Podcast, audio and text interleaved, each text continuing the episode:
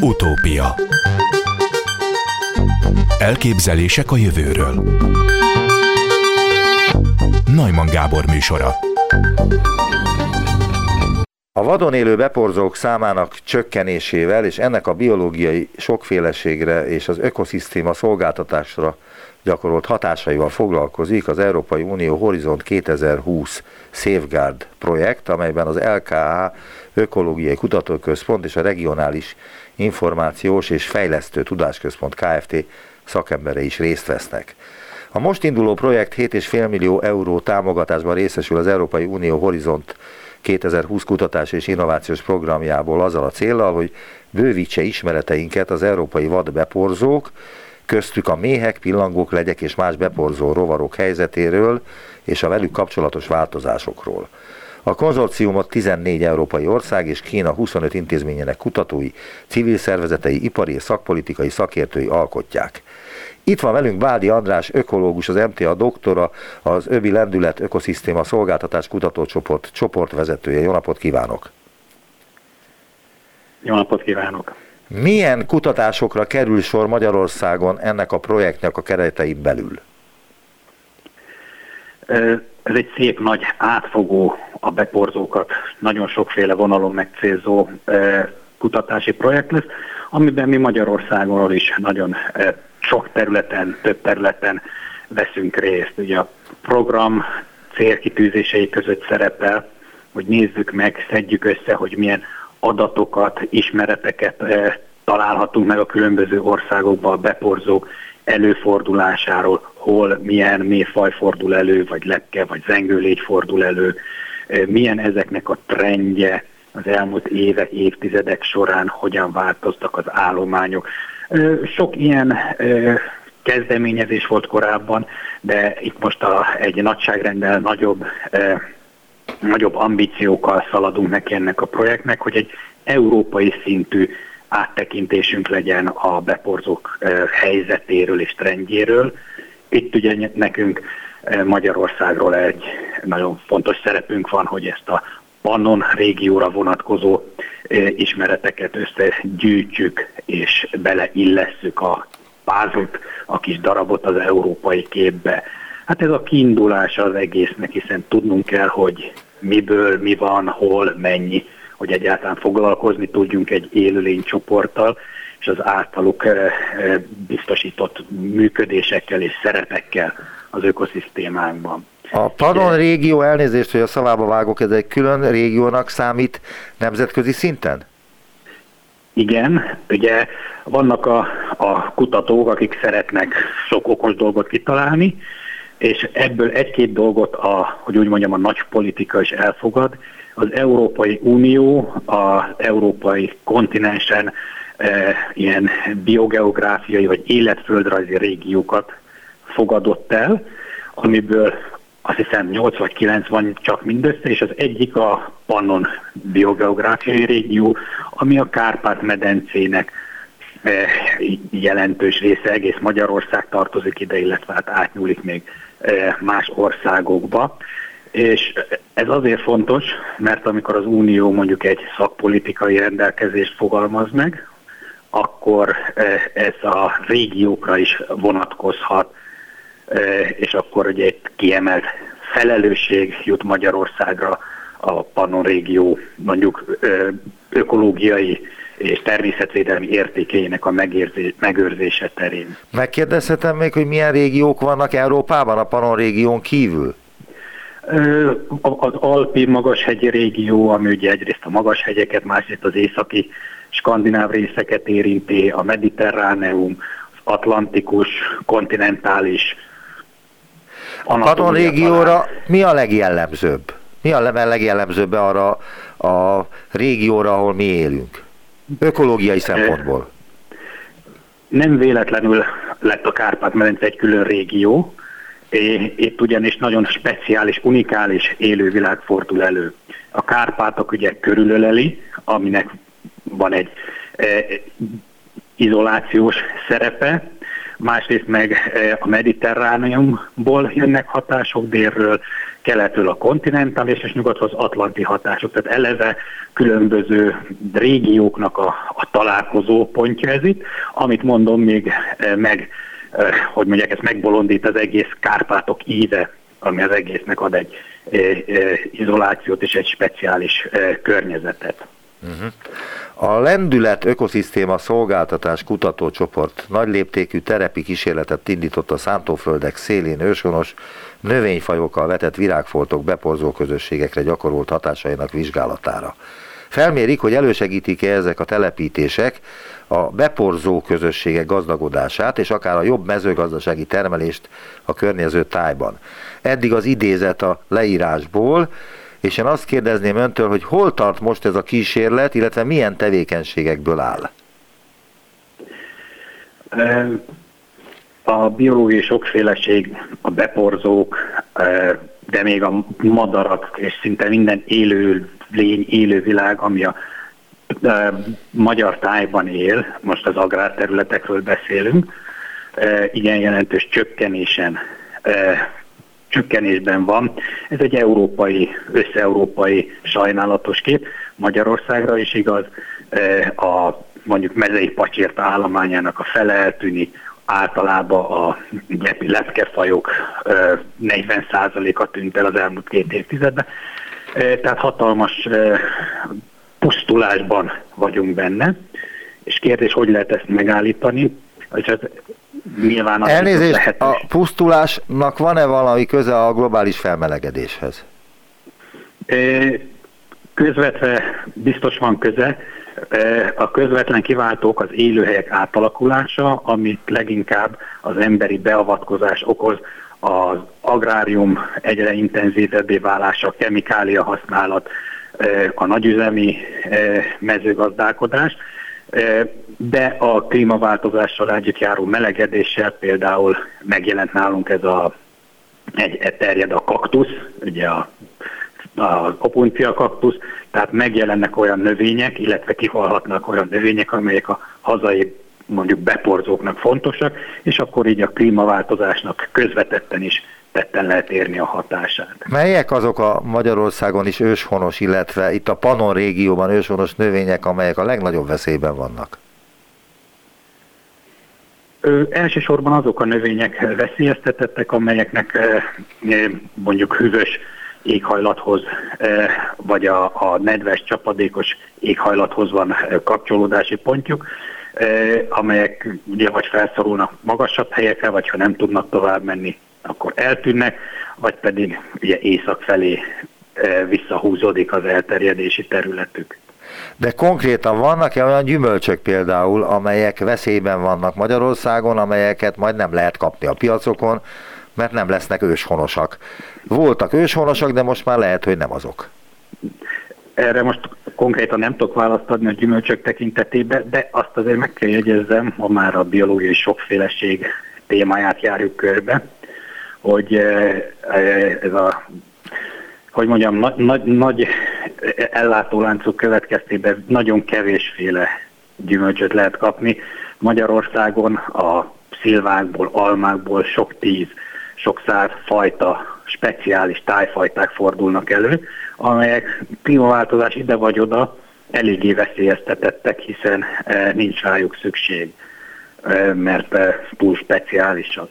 Ami viszont kapcsolja a klímaváltozáshoz, hogy a jelenleg pont a nagyüzemi termelés miatt nagyon specializáltak a termelések ami azt jelenti, hogy ugye mindenki van számolva, minél pontosabban illeszkedjenek egymáshoz a rendszer különböző elemei, ami azt jelenti, hogy egy klímaváltozás történik, de akkor a jelenleg nagyiparban termelt egy-két legproduktívabb gyümölcsfajta, az esetleg visszaszorul, és nem fogja teljesíteni azokat a követelményeket, hogy ugye maximum profitot termeljék. Én, aki Ilyen járok, elnézést, én, aki járok piacra, én ezt már tanúsíthatom, hogy egy nagyon magyar gyümölcs szorult iszonyúan vissza, és ez a sárga barack, kajszi barack.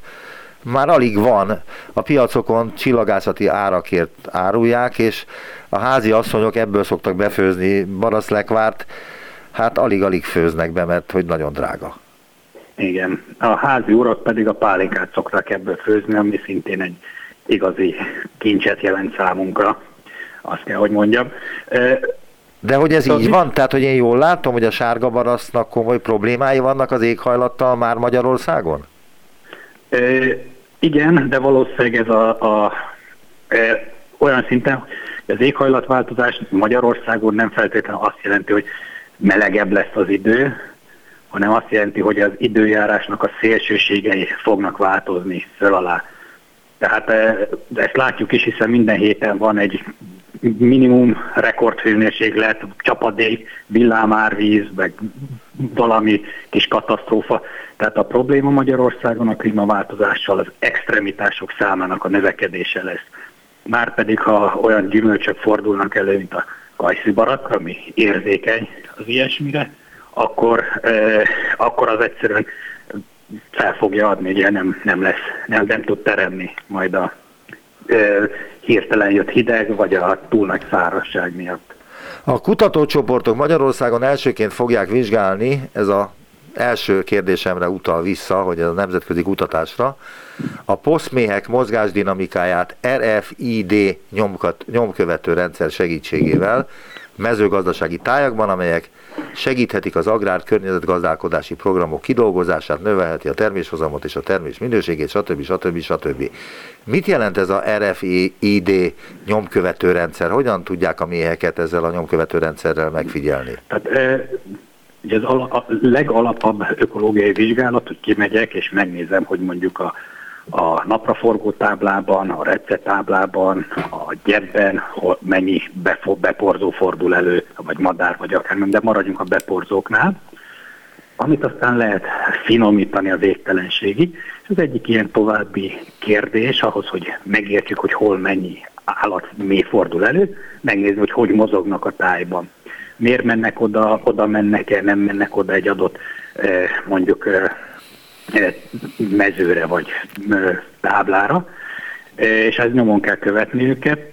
Ez a bizonyos RFID, amit egy másik kutatócsoport, Battári Péter kutatócsoportja tervez vizsgálni, az, a, az egy rádiófrekvencia identifikációnak a rövidítése, ami kis azt jelenti, hogy kis valamit kell ráilleszteni a poszméhre, azért poszméhre, mert azért Eh, eh, hogy mondjam, annak van mérete, és akkor hogy le lehet csippenteni a tájban, hogy az adott állatunk hol, merre mozog.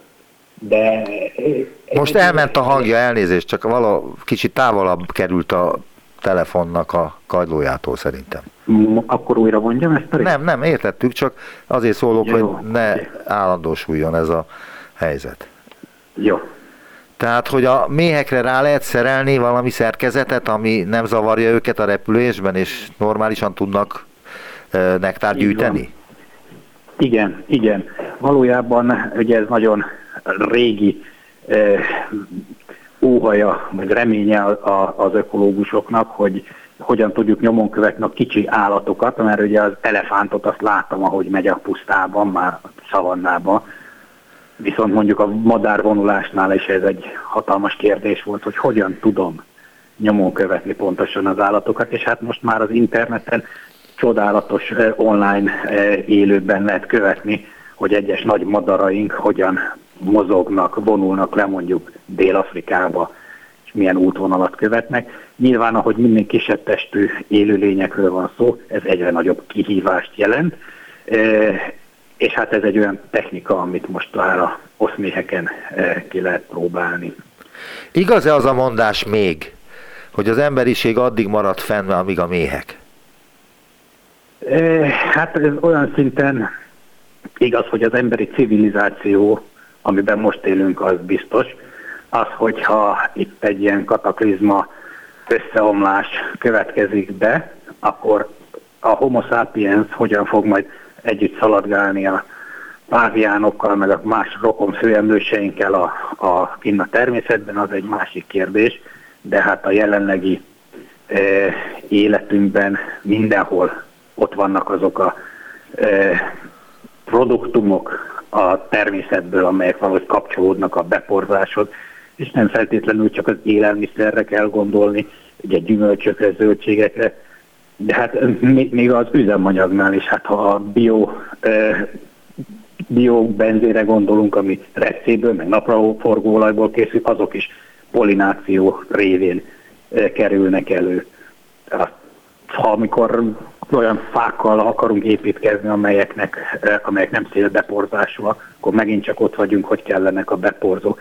Tehát az élelmezésen túl, az élelmiszerbiztonságon túl mindenütt találkozunk a beporzók révén megvalósult valamilyen természeti ajándékkal vagy szolgáltatással. Lehet-e pótolni a természetes beporzást mesterséges beporzással? Hát itt a technológia hívei szokták mondani, hogy igen, és valóban nagyon sok próbálkozás, kísérletezés folyik, tehát ilyen pici kis drónszerű valamik, amik röpködni tudnak, vagy legutóbb valami olyasmit láttam, hogy ilyen valami furcsa buborékokat hoztak létre, amik a, a széllel virágról virághoz tudnak menni, nem is értettem, de mindesetre kiváló kihívást jelent és szellemi tornát a mérnök barátainknak. Ugyanakkor, nos hát nézzük, hogy egy fél üveg, egy ilyen üvegméz, ilyen fél literes üvegben a méz, ugye, amit bárhol lehet kapni, ahhoz mi szükséges? Hát ugye a házi méhek, meg a virágok, és ahhoz, hogy egy ilyen csuporméz összejöjjön, az körülbelül 2, 3 vagy 4 millió viráglátogatásra van szükség. Tehát ezt a házi méhek ugye megteszik nekünk, ugye nem is egy mély, ugye, hanem egész kas, egész generáció dolgoznak azon, hogy összejöjjön egy ilyen csuporméz, és ehhez mondom összesen két-három milliószor ki kell repülniük a virágos mezőre, és visszatérni a nektárral, meg a virágporral. Eh, hogy ezt hogyan lehetne megoldani mm, mérnöki módon, azt eh, én nem igazán látom reálisnak. Aha. Magyarország milyen állapotban van a vadon élő beporzók tekintetében? Tehát eh, most még jó helyzetben vagyunk, de tartani lehet attól, hogy esetleg ez változni fog?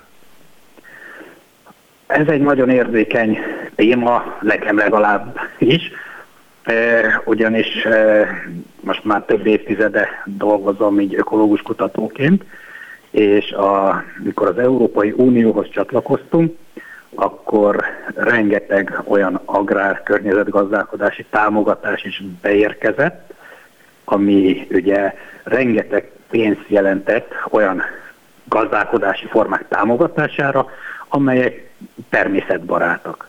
Ugye volt akkor egy ilyen később naívnak bizonyult remény, hogy ö, ö, nagy területein az országnak egy természetbarát mezőgazdaság fog beindulni. Ezekben az években a rendszerváltás után volt egy olyan kutatásunk, ahol holland meg svájci gyepek, meg a magyar puszták mély közösségeit hasonlítottuk össze, mennyi mélyfaj fordul elő, mekkora egy-egy számba, meg ilyenek és akkor valami egész zseniális, eh, nagyon izgalmas eredményt kaptunk. Ugye Hollandia az egy nagyon intenzív terület, ott a gyep az, az, egy, az egy olyan, mint egy búzamező. Ültetett, műtrágyázott, kezelt, a mi kiskunsági, hortobágyi, meg hevesi gyepjeink pedig féltermészetes gyepek. Eleinte akkor holland kollégákkal nem is értettük egymást, annyira más rendszerekről beszéltünk, mi egy természetes rendszerről, ami a hazai puszták, ők pedig az ő gyepjeikről, ami viszont egy intenzíven kezelt e, termény. Na hát ezek után a méhek mintavétele megtörtént, és természetesen brutális különbségek lettek. A hollandok ugyanazzal a mintavételi erőfeszítéssel négy fajt találtak, amiből egyik a házi volt, mi meg 124 mélyfajt fogtunk, amiből egyik a háziné volt. Tehát egy 30-szoros szorzóval voltunk jobbak 20 évvel ezelőtt. Igen, de hát a hollandok azok nincsenek pariban velünk, hát 40 valány ezer négyzetkilométer az egész ország, lakik 18 millió ember, mi kétszer akkorák vagyunk, és fel annyian lakunk, tehát hogy itt nyilvánvalóan jobbak a mezőgazdasági vagy ilyen ökológiai lehetőségek, mint a hollandoknak. Igen, igen nyilván rengeteg háttértényező van, hogy mire alakult ez itt ki. Mi most a méhekről beszélünk, amiben Hollandia egy szegény, lepusztult, legatyásodott, épp hogy csak észrevehető ország, mi pedig egy európai nagyhatalom vagyunk. Vagy ugye rákérdezett a trendre, ezért azt kell, hogy mondjam, hogy lehet, hogy csak voltunk, ugyanis ez a 20 évvel ezelőtti vizsgálat óta eltelt időben eh, nagyon erősen beindult az agráriumban, a mezőgazdálkodásban az nagyüzemi gazdálkodás, az intenzív gazdálkodás, ugye az agrárkörnyezetgazdálkodás ellenében a piaci eh, támogatások és faktorok sokkal erősebbek, tehát eh, nagyobb hozamot kihozni, nagyobb profitot kihozni, nagyobb géppel, több eh, kemikáliával. Ha megnézzük az elmúlt 20 évben hogyan változott mondjuk a műtrágya, vagy az agrokemikália, különböző icidek, herbicid, mindenféle rovarírtó, inszekticid és egyébeknek a felhasználása, akkor ott igen jelentős növekedést tapasztalunk, és akkor visszacsatolnék, amit már korábban az elején beszéltünk egy kicsit, hogy a mezőgazdasági területek élővilága Európában és idehaza is igen erősen csökken. Ugye ezek nagyon szépen egymással, hogyha növeljük az intenzifikációt, a tájhasználat egyre intenzívebb, egyre kevesebb természetes élőhely marad, beszántjuk a megyéket, a táblák szegélyeit, akkor nem fogott maradni élővilág, és hát elkezdünk leszegényedni Hollandia szintjére. Akkor még azt kérdezném meg, ha már ott tartunk, hogy nincsen elég legelő, mi a vélemény az utóbbi időben komoly sajtóvízhangot kapott még legelőkről? Tudja, itt találtak különböző helyeken parlagon lévő földeket, amire itt a fővároson belül, amire azt mondták a fővárosi felelősök, hogy ezek még legelők. Ja, igen, egy kicsit elment a hang, úgyhogy ezért, tehát a mélegelők, városi mélegelők. Igen, igen, igen. Ugye? Jó. Tehát a, a, az, hogy a vidéki tájakban csökkennek a beporzók, ugye az egy dolog, de valójában sok más helyen is előfordulnak, vagy előfordulhatnak, és ezek például a városi zöld területek. Nyilván egy városban, egy parkban létrehozni egy mélegelőt, az egy hosszantartó, alaposan előkészítő munkát igényel. Azt szeretném kérdezni, bocsánat, akkor teljesen Igen. egyértelműen. Ez blöff a város részéről, vagy a kerületek részéről, hogy azt mondják egy területre, ami nincs megmunkálva, és nincs ott semmi, hogy az egy méhlegelő, vagy ez egy komoly dolog? Olyan szempontból komoly dolog, hogy ahol kialakítottak ilyet, akár úgy, hogy nem kaszáltak, illetve által úgy, hogy nem kaszáltak, az sokkal kedvezőbb a beporzóknak, a csoportomban több kollégám is végzett ilyen felmérést, ahol teljesen egyértelműen kimutatták, hogy a, ezek a méhlegelőknek e, nevezett e, helyek, és a nem méhlegelő helyek egy parkban e, egész másmilyen méhközösséget, e, meg beporzókat, lepkéket e, tartalmaznak és látnak el táplálékkal, tehát a méhlegelők azok igenis kedvezőek a beporzóknak. Nagyon szépen köszönöm az interjút. Bádi András, az MTA doktora, az Öbi Lendület Ökoszisztéma Szolgáltatás Kutatócsoport csoportvezetője volt az utópiában. Viszont hallásra. Köszönöm a lehetőséget. Utópia Március 20-án lesz az Akadémián a Víz Világnapja alkalmából rendezett előadó ülés, amelyen az édesvíz lesz a fő téma. Itt van velünk Lukács Balázs, a Duna Kutató Intézet Vizes Élőhelyek Funkcionális Ökológiai Kutatócsoport tudományos főmunkatársa. Jó napot kívánok!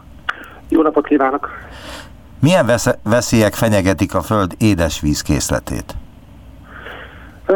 Hát sajnos azt kell mondani, hogy komplex a probléma, nem csak ugye nem csak a vizeinket, hanem úgy általában a körülünket, vagy minket körülvevő élővilágot, mi a természeti környezetet komplex folyamatok veszélyeztetik. Ugye az egyik leg legexaktabb probléma az az, hogy túlhasználjuk ezeket az élőhelyeket.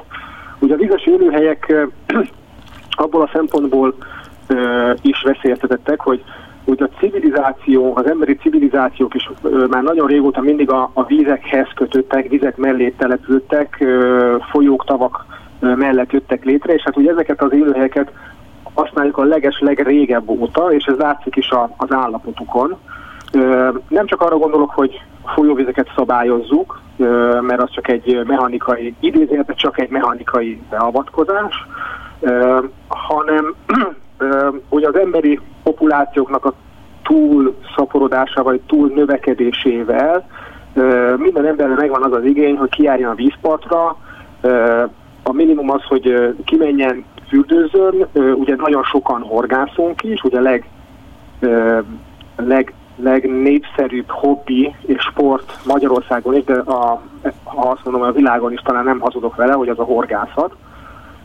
És hát ugye ez, ez a tevékenység jelentős hát módosító hatással van, és ennek neg- rengeteg negatív következménye van, a vizek eutrofizálódásától kezdve, tehát a növényi tápanyagokkal való ö, felszaporodásától kezdve, egészen a, a, a, a, a tó parti zónájának a, a teljes letarolásáig ö, ö, terjed, és hát ugye ezeknek a hatásoknak pedig ö, további közvetlen, közvetett hatása van, tehát például az eutrofizációnak az, hogy dobálunk bele rengeteg szerves anyagot, etetőanyagot a vizekbe, ez ugye hatással van a víznek az átlátszóságára, a színére, szagára, és ez további hatása van a benne élő állatokra, halakra, rovarközösségekre, és úgy összességében az ökológiai állapotára. Azt írja az ismertetőben, hogy az édesvizek területi részesedése igen csekély, a Földnek kevesebb, mint egy százaléka, ezért élőhelyeik állapota különösen érzékeny kérdés. Kitettségüket és túlzott kihasználtságukat jól szemlélteti, az előbb erről beszélt a kihasználtságról, hogy az édesvizekhez kötődő fajok és populációk száma a tengeri és teresztris, vagyis szárazföldi fajokhoz képest kétszeres ütemben csökken. Milyen állatokról van szó, akik kétszeres ütemben csökkennek? Vagy amelyek kétszeres ütemben csökkennek? Uh, ugye, hát ugye ez a statisztika, ez a uh, ezek úgy készülnek, a WWF szokott ilyen nagy globális statisztikákat kiadni, illetve az, az ENSZ-nek is vannak ilyen statisztikái. Ugye arra kell gondolni, hogy ha a Föld a szárazföldek területi arányához viszonyítjuk, akkor tényleg ugye egy, egy százalék sincsen az, a folyóvizek, tavaknak az összterületi részesedése, és viszont ha azt nézzük, hogy hány fajt és milyen mekkora biomasszát tartanak el az édesvizek, akkor jönnek ki az arányok, hogy, hogy sokkal az a minimális 1% alatti terület őrületes mennyiségű fajt tart el, és hogy ugye kis területi részesedésnek köszönhető a sérülékenysége is, mert nyilván minél kisebb valamilyen valamilyen a területe, azt túlhasználjuk sokkal nagyobb mértékben, nagyobb ütemben romlik, mint hogyha az egy nagyobb területen lenne. Ezért ez a, ez a ö, arányaiban nagyon sok faj ö, a csökkenés az ennek tudható be. Hogy milyen fajok ezek? Hát azt kell mondani, hogy minden. Tehát a növényektől kezdve a vízi makroszkopikus gerincteleneken át, tehát a rovarokon át, a halakig mindent egységesen érint ez a, ez a fajszám, illetve biomassa mennyiségének a csökkenése. Talán a számunkra, az emberek számára a leg, legkézenfekvőbb nyilván a hal, illetve a hal táplálék, azok pedig általában makrogerinctelenek. Ezeknek a csökkenése, illetve a, a szerkezetüknek az átalakulása az, hogy kevesebb faj van, kevesebb édesvízi halfaj van a vizeinkben, rengeteg halfajunk vált az elmúlt évtizedekben ritkává, vagy került közel a kipusztulás hatására. Itt ennek olyan okai lehetnek, hogy az egyik a például a haltelepítés, hogy nagyon egy irányba telepítünk, nagyon csak egy-két faj telepítünk a vizekbe a horgászati célra. Jelentősen rontja ezeknek a fajkészlet összetételnek a arányát, például az idegenhonos fajoknak a, a terjedése, ahol megjelenik egy idegenhonos faj, vagy nem egy, hanem mondjuk egy-két-három ilyen faj megjelenik, akkor ott, ott egy ott egy nagyon jelentős faj struktúrát rendeződés következik be, ami általában az, az úgy ér véget, hogy, hogy, hogy mondjuk három idegenhonos faj bekerül, és mondjuk ennek a többszöröse, a számban többszöröse pusztul ki az őshonos fajok közül. Tehát ez a diverzitás csökkenés, és akkor kevés fajból lesz nagyon sok az adott élőhelyen, ami, ami felbolygatja a teljes ökoszisztémát. Tehát Várjuk csak a horgászásról beszélt az előbb, csak ez lehet, hogy ez ez eléggé jó példának tűnik a horgászok számára, hogy itt van ez a törpeharcsa, az egy invazit faj, amelyik véletlenül került be a magyar vizekbe, Igen. és minden vizet tönkretesz, minden élő vizet tönkretesz, mert olyan ellenálló, olyan szapora, stb. stb. Igen. Hát ugye a, a töltőharcsával nem ugye e, önmagában van a baj, hanem az, hogy ugye minden fajnak, például a halaknál, akkor adjuk azt példát, a halaknál is vannak ö, ö, funkciók, tehát különböző hal, halak, különböző táplálékforrása van, van amelyik ragadozó, van amelyik növényevő, van amelyik szűri a vizet, van amelyik az visszatott túrja, van amelyik a, a felszínen, van amelyik a mélyebb részeken táplálkozik, tehát megvan mindegyiknek a szerepe, és hogyha ezeknek a funkcionális, ha, ha nem fajokat mondom, hanem azt mondom, hogy a különböző funkciók eltűnnek egy vízből, akkor bizony felborul az egyensúly, és mondjuk bekövetkezik az, hogy ha csak törpehacsa van a vízben, vagy csak ponty van a vízben, akkor mondjuk nagyon sok azoknak a hatása, tehát mondjuk a iszapnak a túrása olyan mértékű lesz, hogy folyamatosan mondjuk zavarossá válik a, a víz, vagy mondjuk a törpehacsa az mondjuk mindent kieszik. Nincs, ami predálja a törpehacsát, akkor a törpehacsa mindent kieszik, minden táplálékát elfogyasztja az adott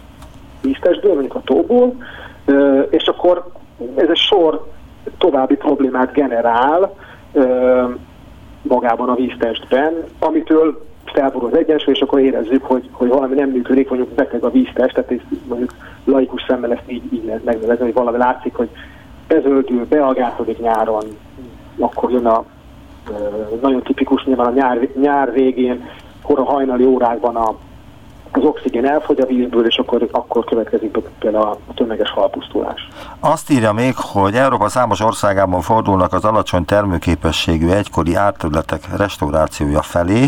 Ez azt jelenti, hogy tudományosan is már tényként kezelendő, hogy ezek a folyamszabályozások, meg a különböző gátak, ezek rosszat tettek a természetnek? Igen, igen. Ki lehet mondani, hogy ugye a, az Európai Uniónak van egy víz politikája, ez a víz keretirányelv.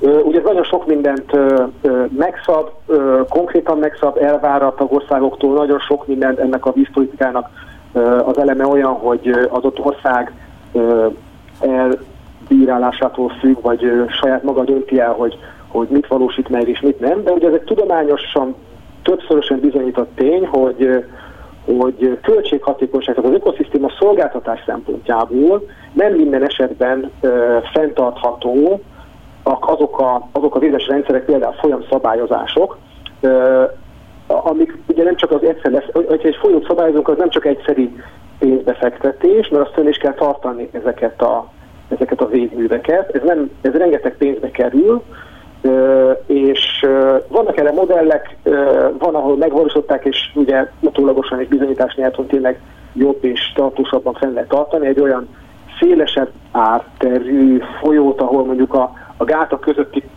terület a szélesebb, a folyó nagyobb teret kap a, a, a mozgásra, az építésre, bontásra, tehát hogy ö, tudjon meanderezni, kanyarogni, miközben egyébként nyilván a, a, a gátakon túllevő területeket ugye be vannak továbbra is védve az árvíz ellen, de ezeket a gátakat nem kell olyan magasra emelni, nem kell annyi pénzt ölni mondjuk a, a, az, az átérti területnek, vagy a hullámtéri területnek a, az él, a, hogy ne legyen annyira érdes, tehát mondjuk az erdőket nem kell annyira szabályozni, nem kell kivágni, erre nem kell pénzenergiát fordítani a társadalom. Tehát, hogy a vásárhelyi terv, vagyis a TISZA szabályozása az úgy, ahogy van, hát egy rossz megvalósítás volt, és nem kellett volna megtenni ezt, amikor megtettük Alapvetően, annak idején? Igen, a, a vásárhelyi tervről azt kell tudni, hogy már amikor az ö, megvalósult a 19. század második felében, akkor is nagy vitát váltott ki a vízügyi ágazatban, a vízügyi szakemberek között, akkor is több koncepció volt. Sokan mondták, hogy nem kell ennyire szükre szabni például a Tisza folyónak a hullámterét, hanem szélesebb hullámteret kellene hagyni a folyónak, de nyilván az akkori politikai, az akkori döntéshozók úgy ítélték meg, hogy ezt valósítják meg, akkor az volt a cél, hogy minél több művelhető szántóterület jöjjön létre az Alföldön, ez meg is valósult. Ugye azóta ezeket a gátakat, azóta többszörösére emelték a magasságát, azóta látjuk, hogy a, a, a Tisza folyó az, hogy egyenesen folyik le, folyamatosan mélyíti a medrét, ezáltal csökkenti nem csak a közvetlenül a folyóparton, hanem nagyobb térségi szinten is e, csökkenti a talajvíz szintet, aminek már plusz e, negatív hatásai vannak akár a mezőgazdaságra nézve, akár a természetes élőhelyeknek a vízellátottságára nézve. Ez további költségeket generál, hogy ő többet kell öntözni, elvizeket, vagy árasztó igen, vizeket kell megfelelő helyre elvezetni. Elnézést, hogy ha, ha lehetne, akkor vissza kellene csinálni az egészet? Visszacsinálni nem lehet. Ezeken módosítani lehet. Nyugat-Európában ugye rengeteg olyan projekt indult el az elmúlt, azt mondom, hogy 15 évben, mióta a vízkeret irányelv hatájába lépett, ami, ami hasonló, tehát hogy folyó szabályozásokat igyekeztek átszabni. Nyilván továbbra is szabályozott marad, de próbáltak optimalizálni, hogy, hogy, hogy a társadalomnak is megmaradjon az, a, az az előnye, hogy nyilván árvíztől mentessé váljon, de, de a folyónak is több teret hagynak, illetve a természetes folyamatoknak is több teret hagynak. Ez általában a folyóvíz esetén a hullámtér szélesítését jelenti, egy állóvíz esetén azt jelenti, hogy nem kell a partig szántani mondjuk egy, egy tavat, egy holtmedret, hanem egy megfelelő méretű puffer zóna kialakításával már jelentős mértékben lehet javítani az élőhelyeknek az állapotán, illetve egy csökkenteni vagy lassítani lehet ezeknek a, az élőhelyeknek az eltűnését, és ez mindenkinek az érdeke, hiszen, hiszen ha pihenésre vágyik az ember, akkor legelső ö, ilyen, ilyen célpont az általában valamilyen vízpart, és mindenki szép vízpartra szeret járni, és nem, nem egy ilyen ö, egy ilyen pusztulófélben levő vízpartra. Tehát az ilyenfajta folyamszabályozás, ami itt volt Magyarországon is, meg egyébként Európa számtalan helyén, nem, mondjuk Hollandiát is vehetjük példának, egész ország vízszabályozott, ott más okai vannak, ugye a tenger miatt van ez, de egyébként ez nem volt a 19. században, sőt a 20. század egészen a 20. közepéig olyan dör, ördögtől való dolog, de akkor ezek szerint nem lehetünk büszkék a Tisza szabályozására, holott az egy ilyen, hát magyaroknak a szívét megdobogtató valami volt eddig legalábbis. Én nem kell, nem kell ideig elmenni, továbbra is büszke lehet az ember, a Magyar, Magyarország büszke lehet arra a műszaki mérnöki teljesítményre, ami, ami ezzel jár, tehát a Tiszát szabályoztuk, és nyilván ez akkor egy fontos beruházás volt, hiszen, hiszen akkor mezőgazdasági területeket kellett nyerni, művelhető területeket kellett nyerni. Világos, ezt már elmondta az előbb, ez, ez érthető. Abba, hogy ilyen egyéb következményei lesznek 150-200 év múlva, ezek most jelentkeznek, és ezeket most kell orvosolni. Ugye vizes élőhelyek kapcsán nagyon fontos az, hogy vízhiány van, jelentős vízhiány van, és ennek csak egyik eleme például a folyószabályozás. Ugye nyilván ebben közrejátszik a globális felmelegedés is, közrejátszik az is, hogy folyamatosan vezetjük el például a vizeket, nem, meg, nem nincsenek uh, nagy térségi szintű, nagy globális, uh, nem gondoljuk át ezeknek a vizeknek a szerepét. Az a lényeg, hogy minél gyorsabban, minél hamarabb adott helyről elvezessük, és ugyanarra a helyre, uh, mondjuk két hónap múlva pedig az asszály miatt pedig öntözővizet kell visszavezetni. Ez igazából, ha számszerűsítjük, vagy pénzben fejezzük ki, akkor ezek óriási költségek, amelyek lehet, amelyeknek egy részét lehet, hogy meg lehet spórolni, mondjuk azáltal, hogy hogy bölcsebben hasznosítjuk a vizeket, visszatartjuk a belvizeket, egy belvizes időszakban megfelelő helyeken, a nagyobb területeken visszatartjuk a belvizeket, és nem vezetjük el, hagyjuk elszikadni, hagyjuk, hogy a talajvízbe kerüljenek. Nyilván ez egy konfliktusokkal telű megoldás, mert nyilván egy belvíz esetében az adott területnek a tulajdonos, a gazdálkodójának a termés kiesése van. Mert ugye a, a, az Európai Unióban a gazdálkodás, az, főleg a mezőgazdasági gazdálkodás ugye rengeteg szubvencióval jár, tehát mindenféle ö, támogatásokat kapnak a gazdák. Tehát ö, itt olyan ötletek vannak, és olyan ö, projektek indultak el az Európai Unióban is, hogy, hogy ezeknek a mezőgazdasági támogatásoknak is a rendszerét is részben át kell, át lehet szabni ahhoz, hogy, hogy a, a vízgazdálkodás is megfelelő, optimálisabb és, és jobb, jobb hatékonysággal ö, menjen, és megmaradjon a, tehát a kecskés és a káposzta is megmaradjon, tehát továbbra is tudjuk használni ezeket a területek mezőgazdasági művelés céljára, de a természetet is jobban kimérnénk, illetve, illetve bölcsebben hasznosítanánk, és ezáltal a ökoszisztéma szolgáltatás minősége az időben folyamatos lenne, tehát egy magasabb minőséget és hosszabb időben tudnánk nyilván a természettől így igénybe. Most váltanék témát, és egy öreg, örökzöldet veszek elő, mégpedig, hogy gondolkodnak-e a növények. Pár nappal ezelőtt jelent meg egy cikk az Világhálón, egy sor magyar honlapon is, ami erről szólt, és ebben a cikkben a nyugat a Nyugat-Ausztráliai Egyetem botanikusa Monika K. Jánó kutatásairól volt szó, aki azt akarja bebizonyítani, hogy van olyan, hogy növényi kogníció, vagyis növényi gondolkodás. Ennek mi a véleménye erről? Igen. Láttam a, láttam a, a interneten megjelent írást is, meg elolvastam az eredeti cikket is, illetve áttanulmányoztam. Ugye ez két brazil, meg egy ausztrál kutatónak a, a cikke, illetve cikkeiről van szó. Azt tudni kell, hogy a, a tudományos, tudományos publikációknak többféle típusa van. A kutatónak a feladat, hogy egy publikációkat jelentessen meg, e, ezzel mérik, ezért kapja a támogatást, ezzel tud kutatási pályáz, pénzekre pályázni. Ugye ez az érintett mind a kettő a kutatónak a, a több cikkét, ahogy láttam, hogy ebben a témában mostanában jelent meg, azok mind olyan cikkek, amik nem kutatási cikkek, tehát nem research article kategóriába sorolható cikkek, hanem úgynevezett ilyen concept paper, tehát elméleti, elméleti cikkek, ezek, ne, ezek nem számítanak olyan, olyan kutatási eredménynek, mint egy, mint egy rendes tudományos közlemény. Ez tulajdonképpen ötletelgetésnek számít, és hát itt ugye arról van szó, hogy hogyha azt hívják a kutatók, hogyha a kognitív képességnek a definícióját, a keretrendszerét egy kicsit máshogy értelmezzük, mert ezt is lehet szűken, meg tágabban értelmezni, akkor elérhetünk oda, hogy, hogy akár azt is mondhatjuk, hogy a növények nek vannak bizonyos olyan értelmi képességeik, amik, amik valami tudatos cselekvés. Mondok egy példát, jó? Mondok egy példát. Valóban előfordul-e az, hogy egy hatalmas erdő egyik szélén fakivágás zajlik, és a másik szélén furcsa reakciókat lehet észlelni a növények részéről, mintha fájna nekik.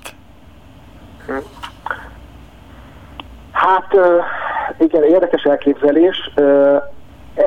Vannak ilyen irányú hogy mondjam, gondolatok, meg vélemények, hogy ez létezik, ezek többnyire a tudományos élet ezeket még az ezotéria, inkább azt mondom, az ezotéria kategóriába sorolja. Tehát tudományosan ezzel nem foglalkoznak. Nem lehet, nem, nem lehet, nem volt még bizonyítva. Egy biztos, hogy a, például a fák esetében ugye vannak szezonális és napszakos mozgások is, tehát nyilván érzékelik ők a, a környezetüket, de az, hogy ők egy, nem tudom én, pár század, pár kilométerrel adébb levő társuknak a, a kivágását valamilyen formán érzékelni kell, és ezek valami mérhető változást okozna az ő állapotában, alakjában, vagy fiziológiai állapotában, ez, ez azért még ö, nem nyert bizonyítás, tehát ez így még egy meredek állítás. Akkor lenne. van egy másik példa, ami állítólag kutatók számára is evidens. A növényi memória, ha létezik ilyesmi, kutatása a 80-as években tűnt fel ismét. Francia kutatók kimutatták, hogy a növények megjegyzik, ha a hajtásaik egyik oldalán folyton sérülés éri a leveleiket, és ezután inkább a másik oldal növekedésére koncentrálnak, ahol nagyobb biztonságban lesznek a levelek. Ha ez igaz, akkor ez mivel magyarázható? Ez egyértelműen igaz lehet, ez uh, nyilván tálalás kérdése. Ugye ez egy közismert dolog, hogy a növények sokféleképpen tudnak mozogni, akár hely változtató mozgásra is képesek. Most nem úgy kell gondolni, hogy az adott tő ki gyökeresztül átmegy egy másik helyre, hanem hanem például indákkal, kacsokkal felkúszik, ott egy újabb sajttelepet hoz létre, és akkor az lehet, hogy a régi az elpusztul, és ezen az új sajttelepen él tovább ez a növény. Ugye a a, ha mozgásra gondolunk, bármilyen növekedés, ha egy növény nő, vagy mondjuk vegyük példáként uh, egy kúszó növényt, ami kúszik fel a fára.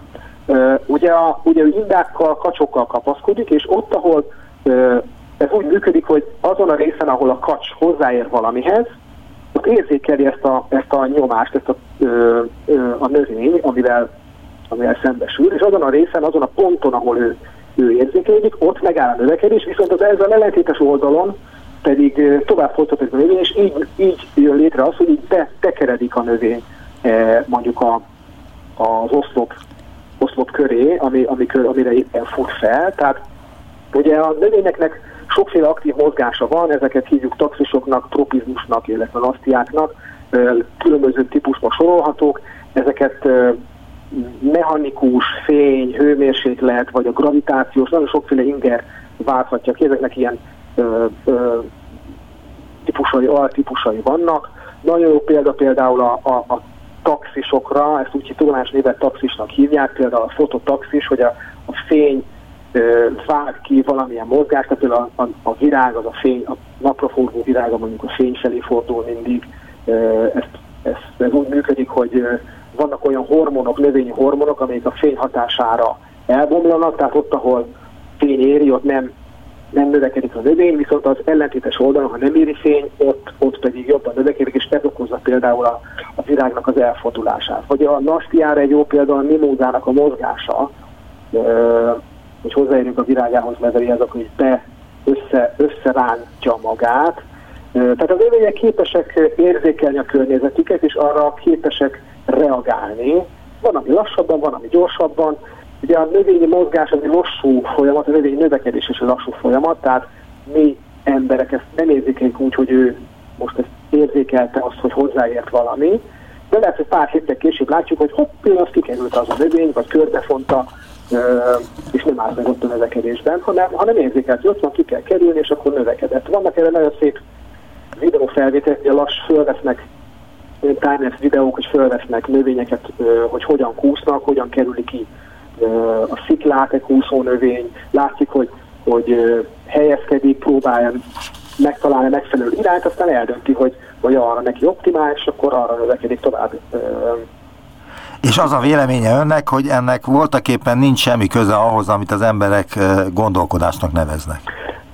Nem, nem feltétlenül. Ezt nem csak én állítom, hanem erre sokszor, az ilyen kérdéskörben sokszor nyilatkoznak kutatók, hogy nyilván vannak túlzások, a kutatók sokszor túlzásba esnek, hogy minél jobban propagálják, minél inkább szeretnék propagálni a saját kutatás eredményeiket, néha túlzó állításokba esnek, vagy ennek a csapdájába esnek, de nem kell azt gondolni, hogy olyan kognitív képességekkel rendelkeznek, mint egy fejlett idegrendszerrel rendelkező mondjuk gerinces állat, de visszatérve mondjuk az eredeti cikkre, ugye az, hogy mit tekintünk kognitív képességnek, az is megegyezés kérdése, mert lehet szűken értelmezni, lehet tágabban értelmezni. Van, aki azt mondja, hogy csak azok a fajok rendelkeznek olyan értelmi működése, amiknek bonyolult idegrendszeri van, tehát fejlett agyuk. De ha veszük a példát mondjuk egy rovar, mondjuk egy pókot, ami elég sok bonyolult dolgot képes megcsinálni azzal a minimális dúcidegrendszerrel, ami neki van, akkor van, aki azt mondja, hogy például a háló, amit a pók sző, és amin keresztül érzékeli a külvilágot, az az kognitív képességének a kiterjesztése lehet, tehát hogy, hogy bizonyos élőlények, itt például akár a növények is, tehát más környezet használatával, akár a kognitív képességeiket is ki tudják terjeszteni, és tudják használni az érzékelésre. Tehát ez, ez tulajdonképpen csak játék a, a szavakkal, illetve a fogalmakkal, ki hogy értelmezi, mennyire tágan vagy szűken értelmezi ezt a keretrendszert. Nagyon szépen köszönöm az interjút. Lukács Balázs, a Duna Kutató Intézet Vizes Élőhelyek Funkcionális Ökológiai Kutatócsoport tudományos főmunkatársa volt az utópiában. Viszont hallásra. Köszönöm, köszönöm az interjút még Viszont hallásra.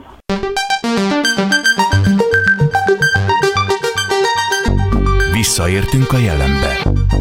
Neumann Gábor utópia című műsorát hallották.